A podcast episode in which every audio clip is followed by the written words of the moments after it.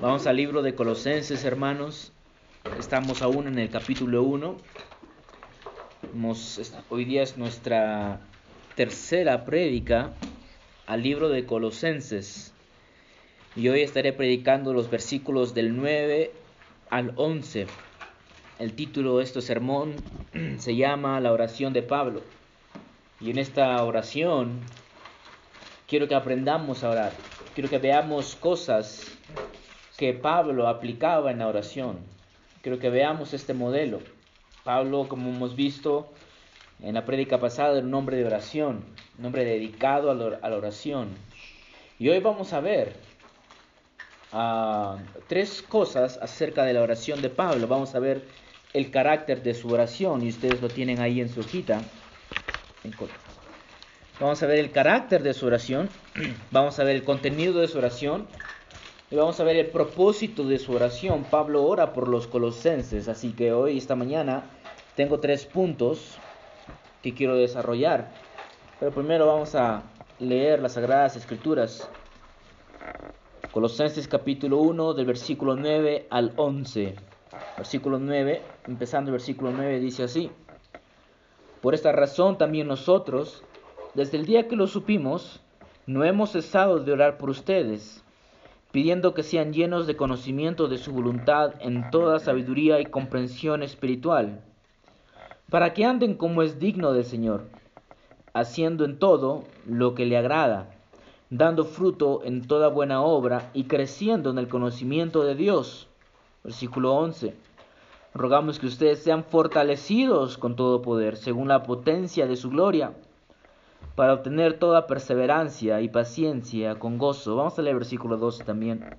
Dando gracias al Padre que nos ha capacitado para compartir herencia de los santos en la luz. El día de hoy, hermanos, como había dicho, vamos a ver la oración de Pablo. ¿Por qué Pablo ora por los colosenses? Este, preparar este sermón me ha ayudado bastante, especialmente el versículo 11. Hay algo que quisiera ahí compartir. Bueno, hay bastante que ver aquí. Así que vamos a empezar con el punto número uno, el carácter de su oración, es decir, el carácter de la oración de Pablo. Ahí lo tienen en sus hojitas.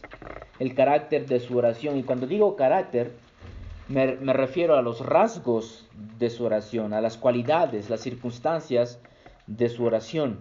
Entonces hay tres cosas que quiero que veamos en cuanto al punto número uno. ¿okay? La ocasión, ustedes ahí lo tienen en su hoja, la ocasión, la ocasión de la oración de Pablo, es decir, ¿por qué Pablo está orando? ¿Qué es lo que lo está llevando a orar? Y hay dos razones que quiero que veamos, la condición de la iglesia y el peligro de la iglesia. Estas son las razones por las que Pablo ora. Empecemos primeramente con la condición de la iglesia.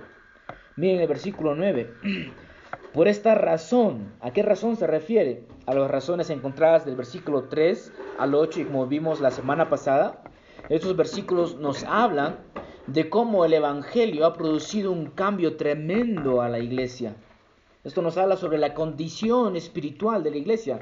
Estaban bien, empezaron bien ellos. ¿Okay?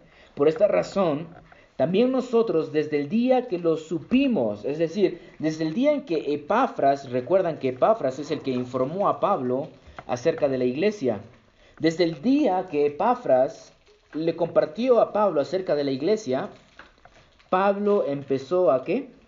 A orar. Dice, no hemos cesado de orar por ustedes.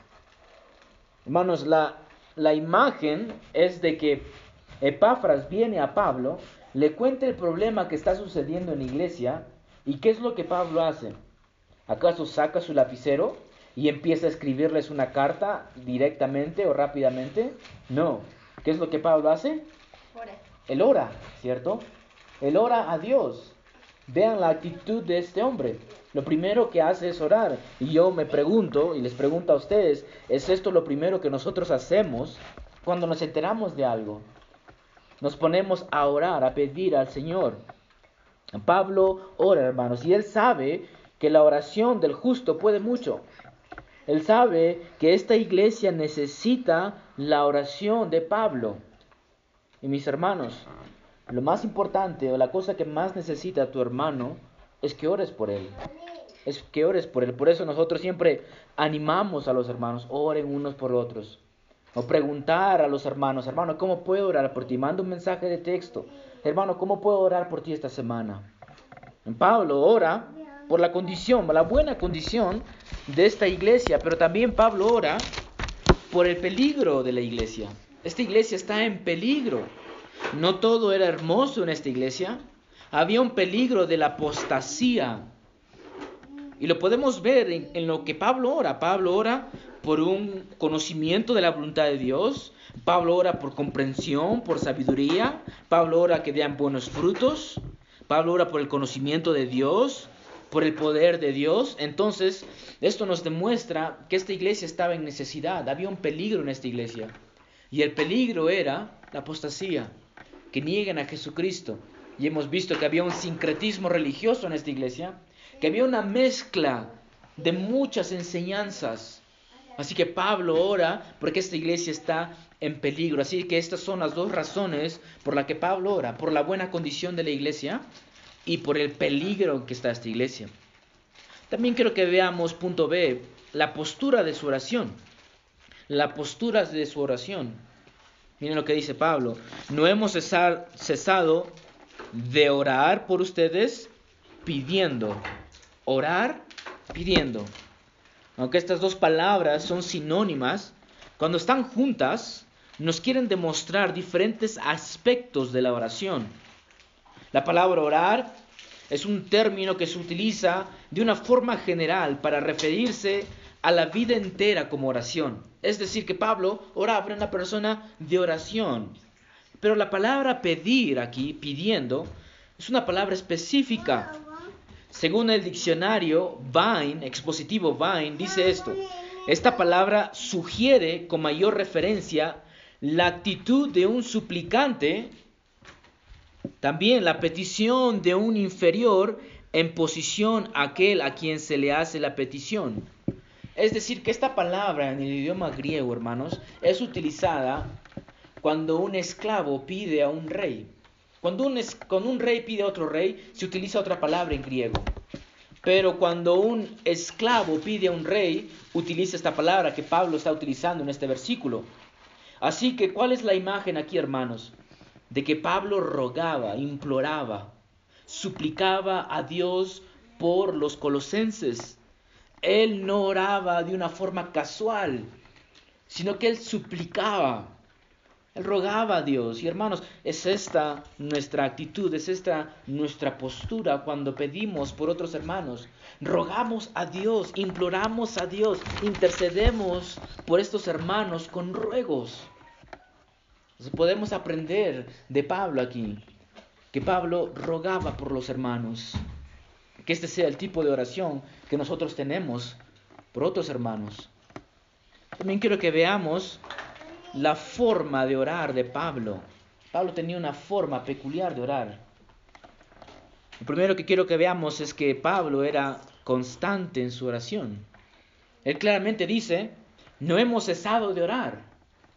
Ahora esto no significa que Pablo oraba las 24 horas del día sin descansar, sin parar, obviamente que no. Sino que esto es una referencia de que Pablo constantemente oraba por ellos. Él era constante en su oración. No es que él haya escuchado una vez de los colosenses y orado una simple vez y con eso se terminó la oración. No, Pablo constantemente oraba por ellos, no cesaba de pedir por ellos. Cada vez que Pablo oraba, él se acordaba de los colosenses y pedía por él.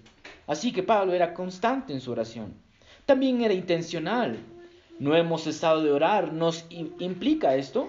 De que era intencional. Había una intencionalidad de su parte. Él pensaba en los colosenses. Cuando él oraba, él traía a los colosenses a su oración. Así que él era intencional. Somos intencionales cuando oramos. Somos, tenemos una estrategia al orar. Tenemos peticiones. Quizás una de las formas que se podría hacer es escribir en un pedazo de papel por esas personas que quieres orar. Ser intencional, ser específico. Oh, lo, lo tercero es específico. Pablo era específico, ¿cierto? Noten, hermanos, de que Pablo oraba por ciertas cosas, él era específico en sus oraciones. Si ustedes leen desde el 9 hasta el, hasta el 12, se van a dar cuenta que hay diferentes peticiones. Él no era una persona que orara en general, sino según la necesidad de la persona. Era una persona específica. También no era un mezquino, si saben qué es mezquino, que quiere poquito nada más, ¿no? Que da poquito. Pablo no era mezquino en sus oraciones. Noten que Pablo dice que los hermanos estén llenos del conocimiento de su, de su voluntad en toda sabiduría y, y comprensión. Luego dice que den fruto en toda buena obra Luego pide que sean llenos de todo poder. Y luego dice que este, tengan toda perseverancia y paciencia. Entonces Pablo quería que estén completos. Pedimos de esta forma por nuestros hermanos. De que el Señor los bendiga con toda su gracia, con todo su poder. Entonces Pablo no era mezquino, así que él era constante, intencional, específico y no era mezquino en sus oraciones. Entonces aquí hasta aquí vemos el punto número uno. Veamos ahora el, el punto número dos, el contenido de la oración de Pablo. El contenido de la oración de Pablo. Miren en la mitad del versículo 9. No hemos cesado de orar por ustedes, pidiendo que sean llenos del conocimiento de su voluntad. De su voluntad. Pablo oraba según las necesidades de los hermanos. Pablo dice que sean llenos. Esta palabra lleno significa llenar hasta arriba. Por ejemplo, si tengo una botella de un litro, ¿cuánto necesitarías para llenarlo? Un litro de agua, un litro de lo que sea, ¿cierto? Entonces esto significa llenar, llenar hasta el tope. Y esta palabra está en voz pasiva. Esto significa de que ellos tenían que ser llenados. Y sabemos que Dios es el que llena a las personas de su conocimiento. Entonces lo que Pablo está pidiendo es que Dios llene a estos hombres del conocimiento de su voluntad. De hecho, la nueva versión internacional dice esto. Lo traduce de esta forma. Pedimos que Dios les haga conocer plenamente su voluntad.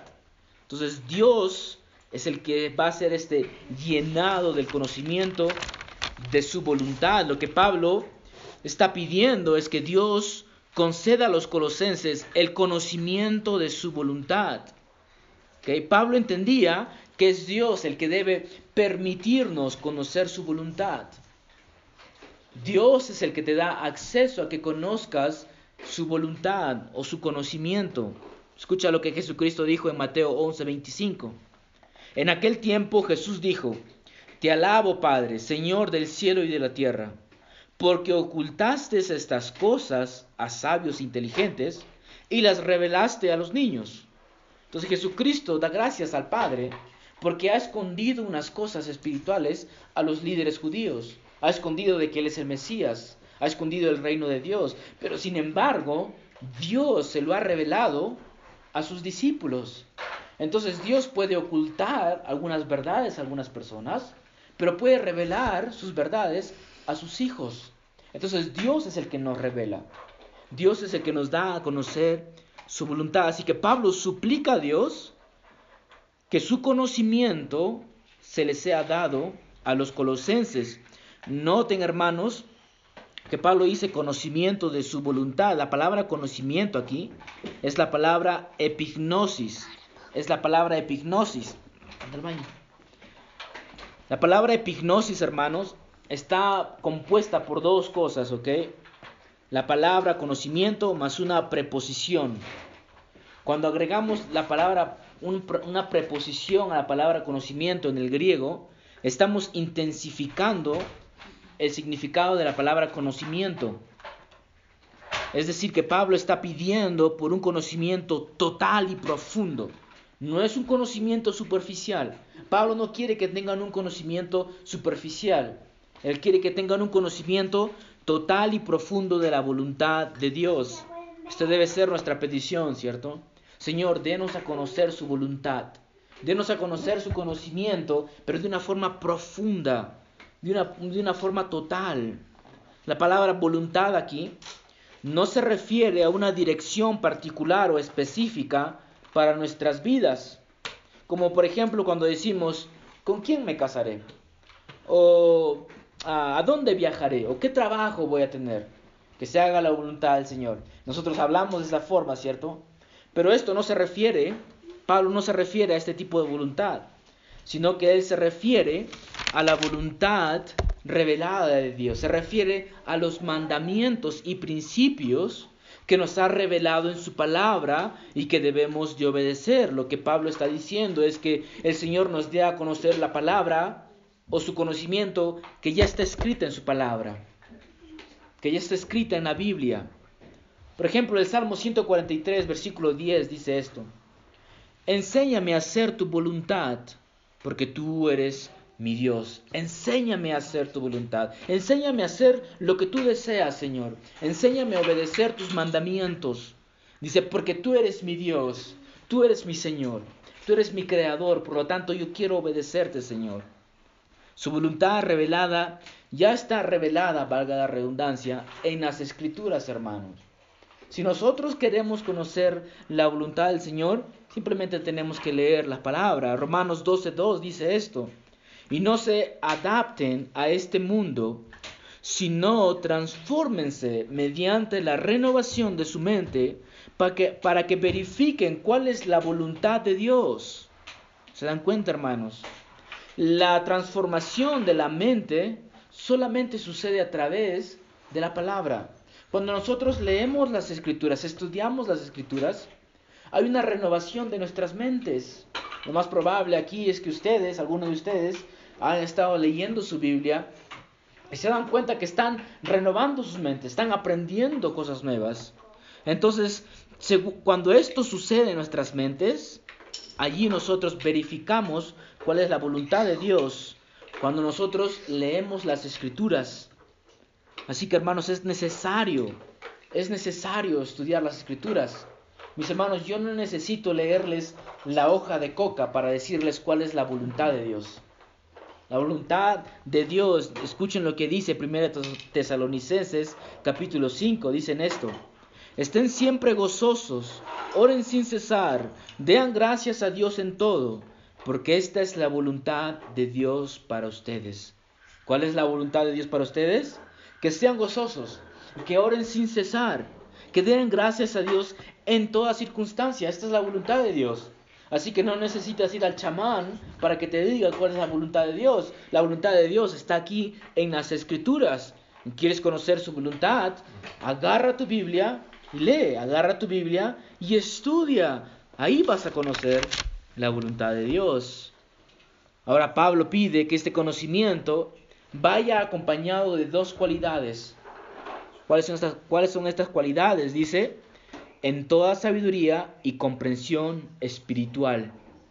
Pablo quiere que el, conocimiento de la voluntad del Señor sea o vaya acompañada con toda sabiduría y comprensión espiritual. La palabra sabiduría aquí se refiere a la capacidad de acumular y organizar los principios bíblicos la capacidad de organizar ah, y acumular los principios bíblicos. La palabra comprensión aquí es la aplicación de esos principios a nuestra vida cristiana. Entonces la sabiduría se trata de organizar y acumular principios bíblicos y la comprensión es la aplicación de estos principios bíblicos. Un comentarista señalaba que la combinación de estas dos palabras sugiere la habilidad para discernir la verdad y tomar buenas decisiones basadas en la verdad. Entonces lo que Pablo está diciendo es, Dios mío, concédele su conocimiento, concédele su voluntad para que ellos puedan discernirlo y puedan aplicarlo a sus vidas. Hermanos, no nos sirve de nada simplemente escuchar y escuchar y llenar la cabeza de conocimiento. Esto no ayuda de nada. Si nosotros no lo aplicamos a nuestras vidas, ¿de qué nos sirve? Si nosotros no aprendemos a discernir lo que escuchamos, lo que leemos, lo que aprendemos, y no lo aplicamos a nuestras vidas, hermanos, ¿de qué nos sirve? Es simplemente conocimiento. Y esto hasta un incrédulo lo puede hacer. Un incrédulo puede conocer la, la palabra del Señor, puede leer y entender algo, pero jamás va a tener una aplicación espiritual en sus vidas. Y esto es lo que Pablo dice, sabiduría y comprensión espiritual. Es espiritual, hermanos. Ahora, hermanos, recordemos que en esta iglesia habían falsos maestros que estaban enseñando un conocimiento secreto, un conocimiento misterioso, decían ellos, que solamente un grupo élite podía adquirir. Eso es lo que los falsos maestros enseñaban. Pero Pablo decía, o Pablo oraba, que todos los creyentes sean llenos del conocimiento de la voluntad de Dios. Es decir, que el conocimiento de la voluntad de Dios no está reservado simplemente para un grupito, no es simplemente para los pastores, para los misioneros, es para todo creyente. Todo creyente, toda persona que cree en Cristo, tiene acceso a este conocimiento. Esto es totalmente diferente a lo que los falsos maestros enseñaban en Colosenses, de que solamente un grupito selecto podía alcanzar este conocimiento misterioso y oculto, decían ellos. Así que hermanos, no necesitamos un conocimiento que contrario a las escrituras, no necesitamos la sabiduría de los hombres que niegan lo revelado por Dios. Como dice Romanos 3, versículo 4, sea Dios veraz y todo hombre mentiroso. Que sea Dios veraz y todo hombre mentiroso. Note que Pablo habla sobre la sabiduría y la comprensión espiritual, como había mencionado. Y mis hermanos, el hombre natural, el hombre carnal, no puede adquirir este tipo de sabiduría y comprensión. Escucha lo que dice 1 Corintios 2.14. Dice esto, pero el hombre natural, es decir, el hombre que es incrédulo, el no creyente, no acepta las cosas del Espíritu de Dios porque para él son necedad y no las puede entender, porque son cosas que se disciernen espiritualmente. Entonces una persona incrédula no puede discernir la palabra de Dios espiritualmente. Puede crecer en conocimiento, pero no puede aplicarlo espiritualmente. ¿Por qué? Porque las cosas de Dios solamente se perciben por el Espíritu. Así que hermanos, tanto los colosenses como nosotros estamos completos en Cristo. Tenemos absolutamente todo. Tenemos la palabra de Dios. Ahora, hay un propósito en esta oración específica de Pablo. Pablo ora con un propósito en mente. No está orando simplemente uh, sin pensar. Él está pensando muy bien qué es lo que los colosenses necesitan. Así que veamos el encabezado número 3, el propósito de la oración de Pablo. Y hay cuatro razones aquí, hermanos, que Pablo nos da. ¿Ok? Pero solamente vamos a ver tres cosas este día. Miren el versículo 10. Empezamos desde el 9. Por esta razón también nosotros, desde el día que lo supimos, no hemos cesado de orar por ustedes, pidiendo que sean llenos del conocimiento de su voluntad en toda sabiduría y comprensión espiritual. escuchen esto, para que anden como es digno del Señor ¿Para qué quiere Pablo el conocimiento de su voluntad? Para que anden como es digno del Señor. Hermanos, una llenura del conocimiento de la voluntad de Dios siempre resultará en, en una transformación de carácter, de carácter. La palabra andar aquí, dice, para que anden, es un modismo judío es un modismo judío en el cual el, el estilo de vida de una persona se representa como un camino que se recorre. La primera vez que se menciona este versículo o esta palabra está en Génesis 17.1, donde Jehová le dice a Abraham, anda delante de mí y sé perfecto. Es decir, vive en obediencia. Cuando la Biblia nos llama a vivir una vida digna del Señor, nos está llamando a vivir una vida de obediencia. Y la pregunta es esta, ¿y cómo logro eso? ¿Cómo logro vivir una vida de obediencia a Dios? miren lo que dice Pablo mismo, dice, haciendo en todo lo que le agrada. ¿Cómo ando digno del Señor? Haciendo todo lo que le agrada. Es decir, hermanos, que andar como es digno del Señor es hacer todo lo que a Él le complace, todo lo que al Señor le complace. Noten que Pablo no dice hacer lo que a mí me agrada. ¿cierto? Pablo no dice que tenemos que hacer todo lo que le agrada a Cristo y a nosotros. Él no dice eso.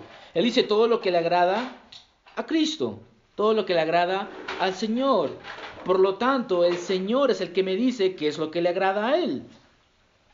Debemos hacer todo lo que le agrada al Señor, hermanos, aun si a nosotros no nos agrada eso, o aun si no le agrada esto a otras personas. Nuestro Señor Jesucristo dijo en Lucas 6:46, ¿por qué ustedes me llaman Señor, Señor, y no hacen lo que yo digo? ¿Por qué me llaman Señor, Señor? ¿Por qué me dices Señor si no vas a hacer lo que yo te digo? Entonces, debemos de hacer lo que Él nos dice, por eso lo llamamos nuestro Señor. Así que hermanos, el creyente debe de vivir para complacer a su Señor. Debe de vivir para agradarle a Él. Si estamos en Cristo, hemos sido aceptados en Él, pero sin embargo, hermanos, nosotros aún estamos llamados a agradar a Dios. Ahora Pablo nos proveerá con una descripción más detallada de cómo andar como es digno del Señor. Y aquí es aquí están las cuatro cosas que él nos va a decir. Y solamente vamos a ver tres de estas cuatro cosas, ¿ok? Entonces Pablo nos va a demostrar cómo podemos nosotros vivir de tal forma que le agrada al Señor. Lo primero que Pablo menciona es dando fruto en toda buena obra. Es decir, el creyente debe de dar fruto. Y cuando da fruto, esto le agrada al Señor. Sabemos que el creyente no es salvo por buenas obras, pero sin embargo el creyente ha sido salvo para buenas obras. ¿Se dan cuenta de la diferencia? El creyente no es salvo por buenas obras, sin embargo es salvo para buenas obras. Efesios 2, versículo 10 dice esto, porque somos hechura suya, es decir, hechura de Dios, creados en Cristo Jesús para buenas obras, el cual Dios preparó de antemano para que anduviéramos en ellas. ¿Se dan cuenta? Creados para buenas obras. El creyente hará buenas obras. Pablo escribe a Tito y escuchen el énfasis que Pablo le pone a las buenas obras. En el capítulo 3, versículo 8 dice esto. Palabra fiel es esta. Y en cuanto a estas cosas quiero que hables con firmeza, para que los que han creído en Dios, escuchen esto, procuren ocuparse en buenas obras. Los que han creído en Dios deben de ocuparse en buenas obras. Luego en el versículo 13 del mismo versículo 14 del mismo capítulo, Pablo dice esto: "Y que los nuestros, es decir, los cristianos, aprendan a ocuparse en buenas obras, aprendiendo las necesidades apremiantes, para que no estén sin fruto. El creyente, hermanos, no puede estar sin fruto. Es imposible que un creyente, un verdadero creyente, esté sin frutos. Es imposible que, pueda, que no pueda producir frutos. ¿Por qué? Por lo que dijo Jesucristo en Juan capítulo 15 él dijo esto, permanezcan en mí y yo en ustedes. Como el sarmiento no puede dar fruto por sí mismo si no permanece en la vid, así tampoco ustedes si no permanecen en mí. Yo soy la vid, ustedes los sarmientos. El que permanece en mí y yo en él, ese da mucho fruto, porque separados de mí nada pueden hacer el la persona que está en Cristo, que está unida en Cristo, va a producir fruto. ¿Por qué? Porque está unido a Cristo. Es imposible que no dé fruto. Así que aquella persona que dice ser cristiana, pero que no ha cambiado su vida, que sigue viviendo de la misma forma, que no está produciendo frutos, demuestra que no es parte de Cristo, no está en Cristo. Ahora, no solamente dando fruto vivimos una vida digna del Señor, Pablo también nos dice, y creciendo en el conocimiento de Dios, y creciendo en el conocimiento de Dios. Ahora, hay algunos, hay un desacuerdo en cuanto a esta traducción. Hay comentaristas que dicen de que no debía haberse traducido de esta forma. Ellos dicen que Pablo está diciendo, debemos crecer en el conocimiento de Dios, y esto es como nuestra Biblia lo traduce. Pero sin embargo hay otros traductores que dicen que lo que Pablo está diciendo aquí es que nuestro crecimiento depende del conocimiento de Dios. Es decir, que Pablo está diciendo que vamos a crecer a través del conocimiento de Dios. Ahora, ¿cuál de las dos versiones es correcta? La verdad que no lo sé, pero tampoco importa, porque ambos son bíblicos. La Biblia, por un lado, nos llama y nos exhorta a crecer en el conocimiento de Dios. Esto es cierto. Jeremías 9, Jehová dice esto. Así dice el Señor, no se gloríe el sabio en su sabiduría, ni se gloríe el poderoso de su poder, ni el rico se gloríe en su riqueza. Pero si alguien se gloría, gloríese en esto, de que me entiende y me conoce. Entonces hay un deseo de parte de Dios de que nosotros lo conozcamos, de que nosotros conozcamos el conocimiento del Señor, valga la redundancia. Pero también en el Nuevo Testamento Pedro nos exhorta a crecer en este conocimiento. Por ejemplo, en 2 de Pedro 3:18, Pedro dice esto: Antes bien, crezcan en la gracia y el conocimiento de nuestro Señor y Salvador Jesucristo. Pero también sabemos que sin el conocimiento de Dios no hay crecimiento espiritual. Nadie puede crecer espiritualmente si no está expuesto a la palabra. Primera de Pedro 2.2 dice esto. Deseen como niños recién nacidos la leche pura de la palabra, para que por ella crezcan para salvación.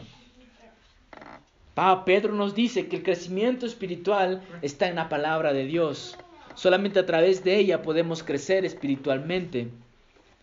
Hoy en día se cree en muchas iglesias que se puede crecer espiritualmente aparte de un estudio profundo de las escrituras. Pero no hay crecimiento espiritual sin la palabra de Dios. Nadie puede crecer espiritualmente sin la palabra del Señor. Y hoy en día, ¿qué es lo que se hace en muchas iglesias? Que se alaba, ¿cierto? Se canta por toda una hora y se predica por 20 minutos. Normalmente las prédicas de 20 minutos son prédicas de autoestima, ¿cierto? Tú puedes, campeón, tú puedes lograr hacer esto. Entonces, han reducido el estudio profundo de las escrituras y lo han reemplazado por toda una hora de puro cántico. Hermanos, la teología y la ética no pueden estar separados. La teología y la ética no pueden estar separados. La teología, el conocimiento siempre me va a llevar a actuar. Escucha lo que dice Daniel 11:32. El pueblo que conoce a Dios se mostrará fuerte y actuará. El pueblo que conoce a Dios se mostrará fuerte. ¿Y qué? Y actuará, dice Daniel. Entonces el conocimiento me lleva a qué? actuar. Así que hermanos, estás creciendo en tu conocimiento del Señor. Estás aprendiendo la palabra del Señor. Estás regresando a casa y estudiando las escrituras. No es suficiente con venir a escuchar los domingos una prédica. Necesitamos conocer al Señor también en nuestras casas. La tercera cosa que Pablo nos habla de vivir dignos del Señor es ser fortalecidos. Miren el versículo 11. Rogamos que ustedes sean fortalecidos, dice, con todo poder según la potencia de su gloria. Con todo poder según la potencia de su gloria. Es parte de nuestro vocabulario usar redundancias y he usado el día de hoy un, un par de ellas, aunque a veces no es necesario. Pero aquí Pablo está utilizando redundancias y él lo hace para comunicar y expresar exactamente un concepto. Pablo está enfatizando algo aquí. Miren lo que dice Pablo. Sean fortalecidos con todo poder según la potencia de su gloria.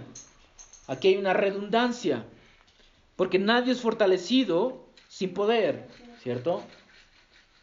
Lo que Pablo está haciendo aquí, o lo que está pidiendo, es que los colosenses sean llenos con todo poder inimaginable. La potencia de la gloria de Dios es infinita. Ahora, hermanos, Imagínense recibir poder de esa potencia. Si Dios tiene un poder infinito, un poder, inimaginable, imagínense recibir poder de ese poder. Valga la redundancia. Entonces Pablo aquí quiere de que los colosenses estén llenos, llenos de todo poder infinito, de todo poder inimaginable. Hermanos, es imposible vivir una vida digna del Señor con una mera energía humana. No podemos vivir complaciendo al Señor simplemente con mi propia voluntad. Mira lo que dice Pablo en el mismo capítulo, versículo 29. Él dice esto. Con este fin también trabajo, esforzándome según su poder, que obra poderosamente en mí. Obra poderosamente en mí. Es el poder de Dios el que obraba a través de Pablo. Sin embargo, Pablo dice, yo me esfuerzo. Pero sin embargo no era el esfuerzo de Pablo, era el poder de Dios a través de Pablo obrando poderosamente. Y les pregunto a ustedes, hermanos, ¿por qué Pablo quería que los colosenses tuviesen ese poder? ¿Por qué Pablo está pidiéndole a Dios que los colosenses tengan ese tipo de poder? ¿Será para que echen fuera demonios? ¿Será para que hagan milagros? ¿Será para que sanen a cientos de personas? No. Escucha lo que dice Pablo. Dice, para obtener toda perseverancia y paciencia con gozo. Lamentablemente, hermanos, muchos cristianos o muchas iglesias están acostumbradas a pensar que el poder de Dios solo se manifiesta en una cruzada evangelística, ¿cierto? Se levantó un, predicador, predicó, y cientos de personas vinieron al Señor. El poder de Dios, hermano. O algunas personas creen que el poder de Dios solamente se manifiesta en una noche de sanación. Vino, ¿cierto? El, hombre este y, y, hubo una noche de sanación y miles de personas se sanaron y les hicieron crecer el brazo y todas estas cosas que se dicen. Y las personas dicen el poder de Dios, hermano. Pero ¿qué es lo que Pablo dice acá? Lo que Pablo está diciendo, hermanos, que una persona perseverante y paciente, ahí es donde el poder de Dios se muestra. Cuando vemos una persona perseverando y siendo paciente, nosotros debemos de ver, de ver eso y decir, el poder de Dios, hermano. Esta persona está creciendo en paciencia. Hermano, ese es el poder de Dios. Estamos, estoy siendo perseverante ante la situación difícil. Este es el poder de Dios, hermanos. La palabra perseverancia aquí tiene que ver con soportar sin quejarse circunstancias difíciles y adversarias. Y hermanos, esto es difícil. Perseverar sin quejarse ante circunstancias difíciles. Perseverar es difícil. Perseverar sin quejarse es mucho más difícil, ¿cierto? Y la palabra paciencia acá se refiere a la paciencia que uno debe tener con personas difíciles. Pero paciencia sin vengarse o guardar rencor. Y esto es difícil, hermanos. Ser paciente sin guardar rencor a la persona que nos hace quizás la vida imposible es muy difícil. Sin embargo, hermanos, Pablo agrega a la perseverancia y a la paciencia gozo. Pablo dice, perseverancia y paciencia con gozo. O sea, Pablo ha puesto aún más difícil las cosas. No solamente me pide de que seamos perseverantes y pacientes, sino perseverantes y pacientes con gozo. Hermanos, es imposible lograr esto. Por eso es que Pablo pide que los colosenses estén llenos del poder de Dios, porque sabe que perseverar sin quejarse y ser paciente sin guardar rencor y encima agrégale a eso gozo, es imposible. Es imposible, hermanos. ¿Se dan cuenta por qué necesitamos del poder de Dios? Aprender, aprender esto, hermanos, me ayudó bastante esta semana. Me ayudó bastante. Y, y, mi oración desde que aprendí esto es, Señor, lléneme de todo su poder. Cuando a veces me falta la paciencia con mis hijos, como ahora que está tratando de jugar mientras predico, necesito paciencia, ¿cierto? Pero ¿cómo puedo lograr eso? Paciencia sin guardar el rencor. Pablo dice, necesitas del poder de Dios. No puedo hacerlo solo. Entonces esto me ayuda, mis hermanos, me hace descansar en el poder de Dios. Señor, déme su poder. Necesito ser paciente. Perseverancia. En tiempos difíciles, me acuerdo cuando estábamos en Estados Unidos y queríamos ya regresar y nos dio el COVID y teníamos que quedarnos tres meses, fueron días bastante difíciles porque yo ya quería regresar. Y voy a confesar, me quejé de la situación. Pero, pero nos manda el Señor a perseverar sin quejarnos y para eso necesitamos su poder. Querida congregación, no podemos vivir una vida agradable y placentera al Señor sin su poder. Como dijo alguien por ahí, sería más fácil caminar sobre el sol que obedecer al Señor sin su poder. Así que hermanos, es mi, mi llamado a ustedes, mi ruego, de que oremos por esta iglesia, de que el Señor nos conceda toda sabiduría y entendimiento y nos llene de su poder para vivir vidas que le agraden. Somos una iglesia joven, recién estamos empezando y hermanos, si queremos que esto dure, necesitamos del poder de Dios. Si queremos que esta iglesia continúe, necesitamos del poder de Dios. No podemos nosotros tratar de hacer la obra por nuestra propia voluntad. Me cansaría mañana, me cansaría hoy mismo. Necesitamos del poder del Señor y, todos nosotros necesitamos de esto. Vamos a orar, hermanos.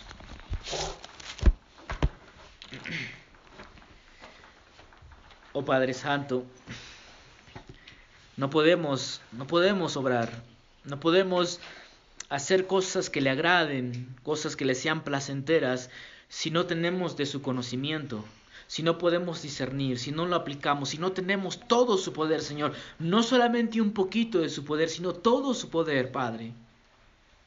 Regálenos todo su poder, usted que es la fuente de todo poder.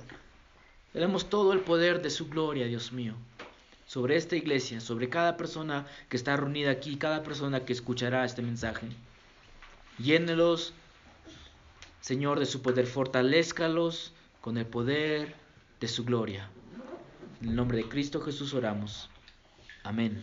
Amén.